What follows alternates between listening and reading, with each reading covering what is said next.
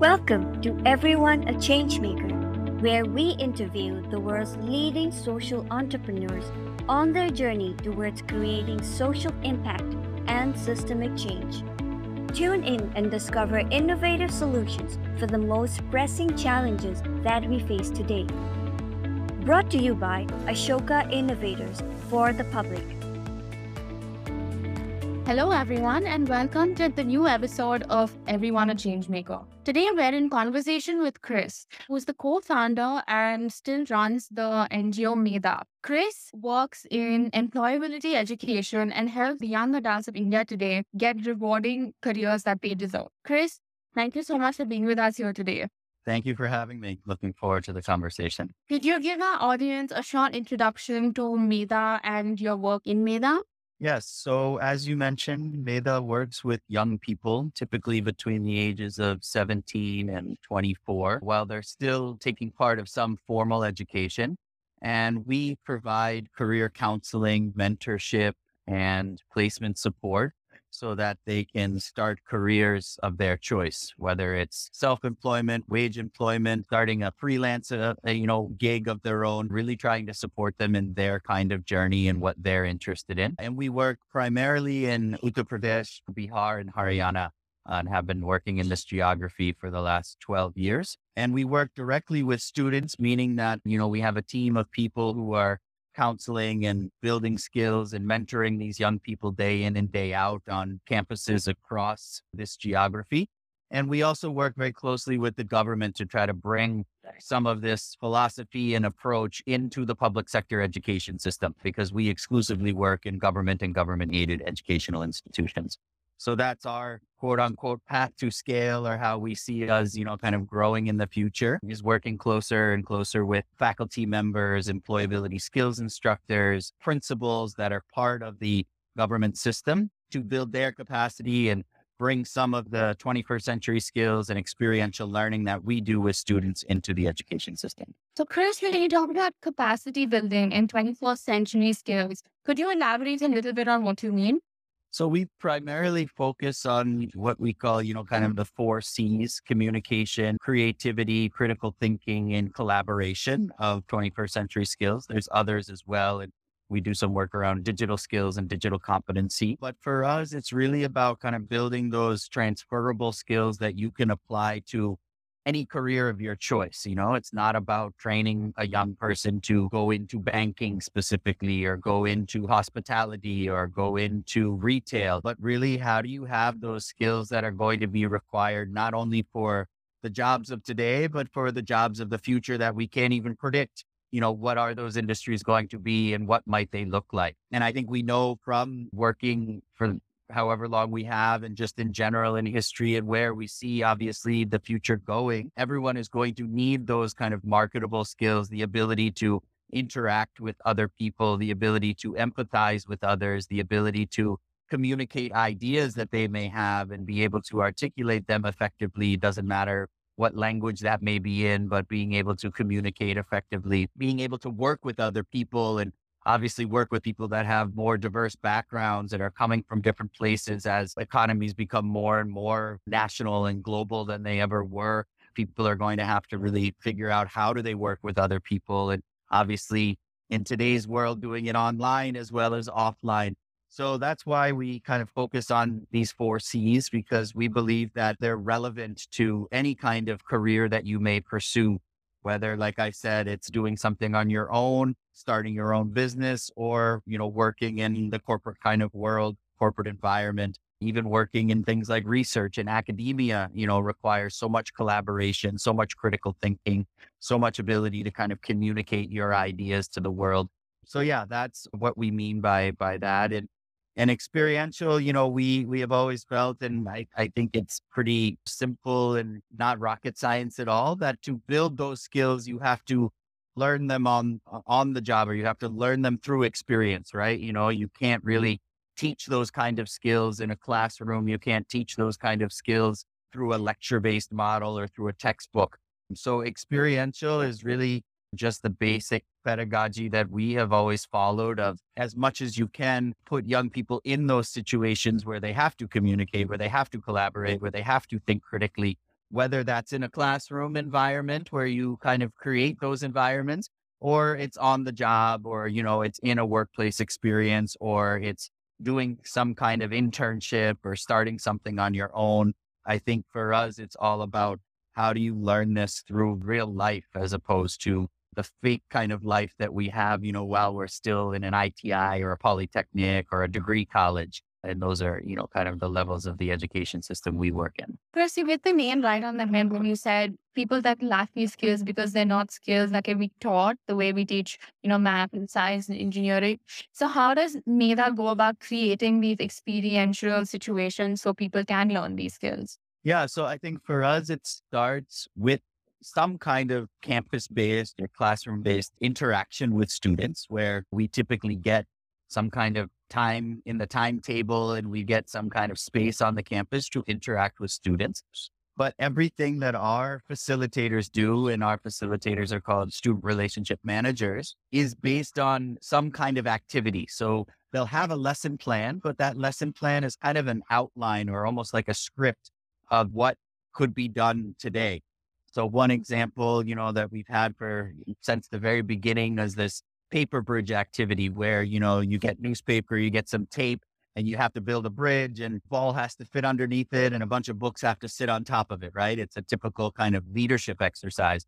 So that's just one example, but everything is done through that. So even if we just get, let's say, an hour a day with a group of 25 students, everything will be activity based and the facilitator will come in with that plan in mind and they'll have to adapt to what the students maybe are up for and where what level they're at and you know how it can kind of be done. And then everything is included with some kind of reflection session right? You know of what did we do? What did we learn from this? And how will we apply it in the future? The what now what, so what, essentially, of the session. After that kind of classroom based experience, and again, we do the best we can to make it interactive. A lot of times we have external people come and interact with students to do, for example, a mock interview or to review their CVs or to do a career talk. And so we try to make that as engaging as possible and as experiential as possible. But from there, for us, it's really about getting some real life experience. So as I mentioned, you know, we have a big focus on internships, on apprenticeships, on gig work and going out and actually experiencing and doing it. So that's part of our programming and part of our work. And then we also have a very big focus on our alumni community. We call it the Medhavi community. They've actually recently set up their own society, their own entity that is owned and kind of managed and governed by alumni themselves, where there are constantly activities kind of going on outside of the classroom. They may be doing social work in their community. They may be starting a small business and trying to market to one another. We do learning journeys where they travel to different parts of the country actually and experience what it's like to go to the mountains and have different kinds of food and different kinds of people and different kinds of languages and have those kind of experiences. So some of it is very career focused or professional, right? You know, getting an internship, getting an apprenticeship, doing that kind of going to work day in and day out. And some of it is much more life experience, you know, that goes kind of really beyond the career place of meeting new people, having different experiences, having those kind of transformational periods, you know, that might influence what you want to do with your future, what you want to do with your life, and trying to create those as much as possible. So, yeah, that's how we, as best we can, kind of create that for our students and our Medhavi. And Chris, you mentioned that you a lot mm-hmm. of this work is done in the public education system with polytechnics and schools. What's your experience then working with the state administration and bureaucracy? Yeah, our experience, I think, in general, has been quite positive. They, I think, are also very focused on improving the quality of education these days, right? 20 years ago, 30 years ago, a lot of it was about access and making sure that every young person, whether they're in a small village or in an urban area, can get access to education. The last 10 years, 15 years has really been about improving the quality of that education. And that's obviously continuing now with NEP and other policies that have come in. So I think we have been fortunate to kind of time things right where we've sort of ridden that wave where a lot of senior bureaucrats are trying to figure out ways to improve the quality of the education that they're providing. And obviously they have their own constraints within that system, right? You know, so many faculty members and they have to be hired in a certain way. They have to be trained in a certain way. They have to be deputed in a certain way. So working with organizations like us and many others, there's so many nonprofits that are engaged with the public sector education system at different levels. I think it's been a pretty symbiotic relationship in that they're looking for people to help them either build capacity of their existing resources or in some cases do it themselves, you know, more on kind of an outsourced sort of model. And for us, we're obviously looking to work with that segment of young people because we believe they're the ones that are not really getting the same kind of opportunities and getting that same kind of exposure that young people who are going to private high cost educational institutions are. And ultimately, like I said, you know, we have our own kind of constraints and limits and we will always have those constraints as a nonprofit. You know, we can't have a student relationship manager in every college and polytechnic and ITI across the country. It's not really financially feasible and all of that. So it works well that if we can kind of collaborate with the system and bring some of those ideas and those maybe fresh thinking that they're looking for, then we both kind of benefit. So, of course, it's not without its own challenges, and we come from different worlds a lot of times, and we have different perspectives on things, and we work in very different ways. So, those challenges are very real, but I think at a at a very high level, we kind of have the same goals and we each have our own constraints that we can help each other kind of break down. For us, it's scale. And for them, it may be innovative pedagogy or a different way of doing things or getting outside of the bureaucratic kind of systems and structures that they sort of have to work within. And, and we're able to kind of circumvent that in some ways or bring some, you know, something new into the picture. And they obviously help us think about how do we bring what we're doing to a larger number of, of young people. And Chris, do you have any advice for members of our audience that maybe want to engage with the government in kind of furthering their own social sector aspirations? Yeah, I would say just start the dialogue. There's no real harm. I think, obviously, as long as you're somewhat prepared to who you're meeting and what they may be interested in and you know, what you may have to offer them. I mean, I wouldn't just show up with a complete blank slate, but I think there's no harm in having these conversations with even senior level bureaucrats pretty early on to just explain to them that what you do and why you're passionate about it and why you think it may make a change in young people's lives and and to hear from them where are they coming from? What are what are their focus areas right now? What is their priorities? What are their constraints? What are they looking for I think the sooner that you can start having that conversation, the better, right? Because ultimately it does take time to figure out where are the synergies and how can they work and where are the challenges. So I would just say start that conversation, you know, at a local level where you may be working, go meet a mm-hmm. director, go meet a joint secretary, go meet a principal secretary, and, you know, start having that conversation about what you do and, and why you feel like it may have some value to them and and what that value may be and and like i said kind of i think understanding their perspective as well sooner the better. And chris what is your opinion on the work that's being done in the education space by the social sector today? Do you think we're at a place where it's saturated or do you think there are still areas that require a lot of work that are not being addressed? I think there's still a lot of areas that are not being addressed. I think a lot of work has been done maybe at the primary level, mostly around kind of literacy and numeracy and I think there's a lot of scope to expand that more into the life skills space and soft skills and 21st century skills space, which I think organizations are doing. I'm not saying that they're not, but I think there's more scope there. We've seen at the senior secondary kind of space, you know, 11th and 12th, there's actually not that much kind of going on or not a lot of organizations and sort of like focus there. So I think that there's still a lot of kind of work to be done there.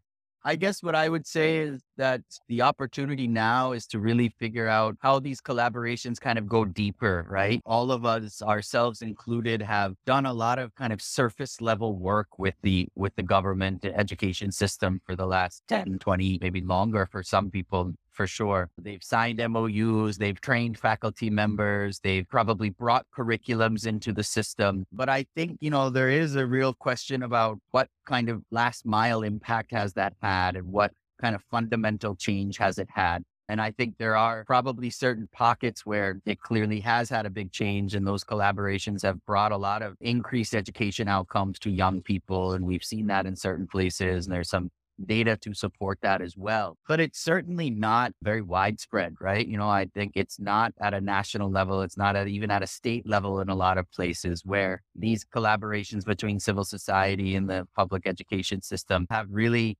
transformed things and have really kind of changed the game for the learner and for young people. So I think right now, for all of us, I'm speaking to ourselves as much as any other, you know, kind of NGO in the space is really to figure out where do we want to kind of go deeper? Where do we really want to invest our time and energy it's not necessarily about just going to another state or trying to replicate this in another place because it is hard to resist that scale question all the time or that scale story all the time, especially in the Indian context when there's crores and crores of young people. But I think we all have to kind of ask ourselves that are we ultimately going to impact, you know, young people's lives or are we just kind of doing something at a high system level? And so I think that's where the focus needs to be, to be honest, on going deeper, figuring out, okay, this worked with this 10 schools. Let's really try to make it work with 100 or 1,000 or 5,000 schools, as opposed to saying, let's go to the next state because they want us to come and, you know, we can easily sign an MOU over there. So, yeah, I think that's where our, our focus should be. We've, we've all done to some extent, and others a lot more than we have, I think, good work with the government education system and scratch the surface and improve things now it's time for us to figure out where we can make more lasting, kind of more significant impact in, in that way. Coming with that, Chris, one thing I've been reflecting about myself is that as a sector, we tend to place a lot of emphasis on scale and impact. And sometimes it almost feels like, like you said, that depth of work is kind of lost in our constant attempts to kind of scale our work and take it everywhere. How do you think a right balance between that can be achieved? It's a tough question. I, I honestly don't think there probably is a kind of right balance. I, I sort of feel like it is um, kind of an individual choice or an organizational choice, right? You know, that you sort of make. And sometimes the founders or CEOs like kind of make that choice. Other times over the course of time, the organization makes that choice. But I think ultimately mm. this is a dilemma between scale and impact. You can't necessarily have them both in probably the way that you want them to be. At least personally, I'll speak for our experience. I think it has been trying to kind of walk that line of where do we want to be on this tightrope of sometimes we may feel like we should push for a little bit more scale and see, you know, kind of where this is. And and then there's other years where we feel like we need to kind of pull back and we've gotten a little bit far away from the impact that we've wanted to as a result of trying to kind of scale and let's consolidate things and let's kind of focus on that. And honestly, I think for us, it's probably been sort of a zigzag journey of pushing a little bit of scale, coming back to a little bit of, you know, oh, we don't want to lose impact and, and kind of going along that way. I don't know how it is, obviously, for other organizations, but it ultimately comes down to kind of the ethos and, and belief system, maybe of that organization and where they sort of want to see themselves on this spectrum or on the, or in this dilemma where they sort of find that balance. And I'm sure it changes over time, right? You know, the way we thought about it 12 years ago when we were starting is probably different from how we think about it today. And I'm sure that that's probably true for other organizations as well. So yeah, there's no one right answer. I think, you know, some organizations are very clear that we want to scale and we want to impact, you know, millions and millions of young people. And maybe it's not going to be a very significant impact or very transformational impact, but it's more important to do a little something with 10 million people than it is to do a lot of something with 500 people. Other people feel the opposite. Small is beautiful, and I want to do some really transformational work with 500 people, and I don't care at all about, you know, those big numbers. And and they spend their life's work kind of doing that. I don't think there's a right or wrong kind. And then there's people in the middle, you know, maybe maybe we're in the middle, maybe other organizations, you know, sort of find themselves kind of in the middle of that tightrope and kind of trying to find where where we want to walk it. Thank you, Chris. That's a quite an insightful response to, I think, a dilemma that plagues quite a lot of us that work in the sector. We're going to pivot a little quickly because since I've met you, I've always thought Medha's work was exceptional and so, so important. And I've personally been so, so curious about how you came onto this career path in the first place. Yeah, it's a long story. We don't have too much time for that, but I'll try to just tell the brief version. So myself and Vyomkesh, the co-founder at Medha, we we worked together in a previous life in the kind of booming microfinance sector of the mid 2000s in Hyderabad and we enjoyed working with one another. I think that was probably the most important part of that was that we sort of felt this connection of we could maybe do something together. We would like to do something together. That remains today, almost 20 years later. Connection was there of someone that we would like to go into business with or go into starting something together. Honestly, I think that's, you know, more important probably than anything else of that.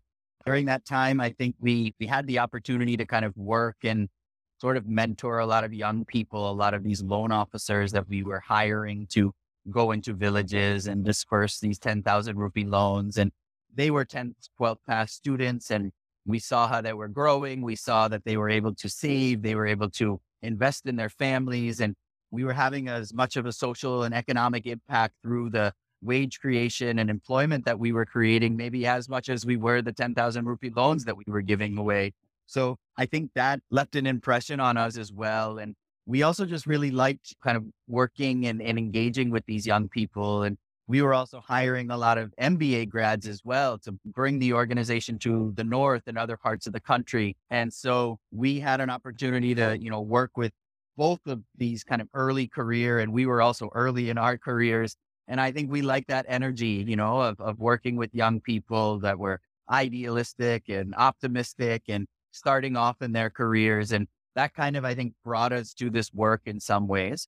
And it was also a very entrepreneurial environment, which I think we liked. So, you know, we felt like maybe we would like to be in that environment. And like I said, you know, do something of our own.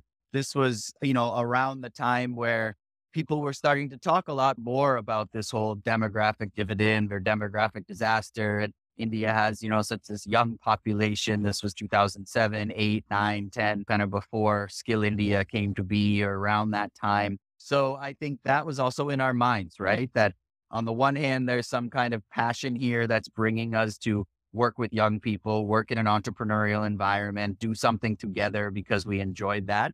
And then there's a big macro story that India as a country really needs to solve this kind of problem or at least work on this problem. Maybe solve is the wrong word, but at least spend time and energy on how do we harness the capabilities and the power of this young population for good and how do we better prepare it for the future. I think those two things kind of, you know, came together over the course of many, many years, to be honest. You know, we both kind of went our separate way for three, four years after that microfinance experience and then came back together in 2011. But yeah, that was what sort of drove us to do this, I think.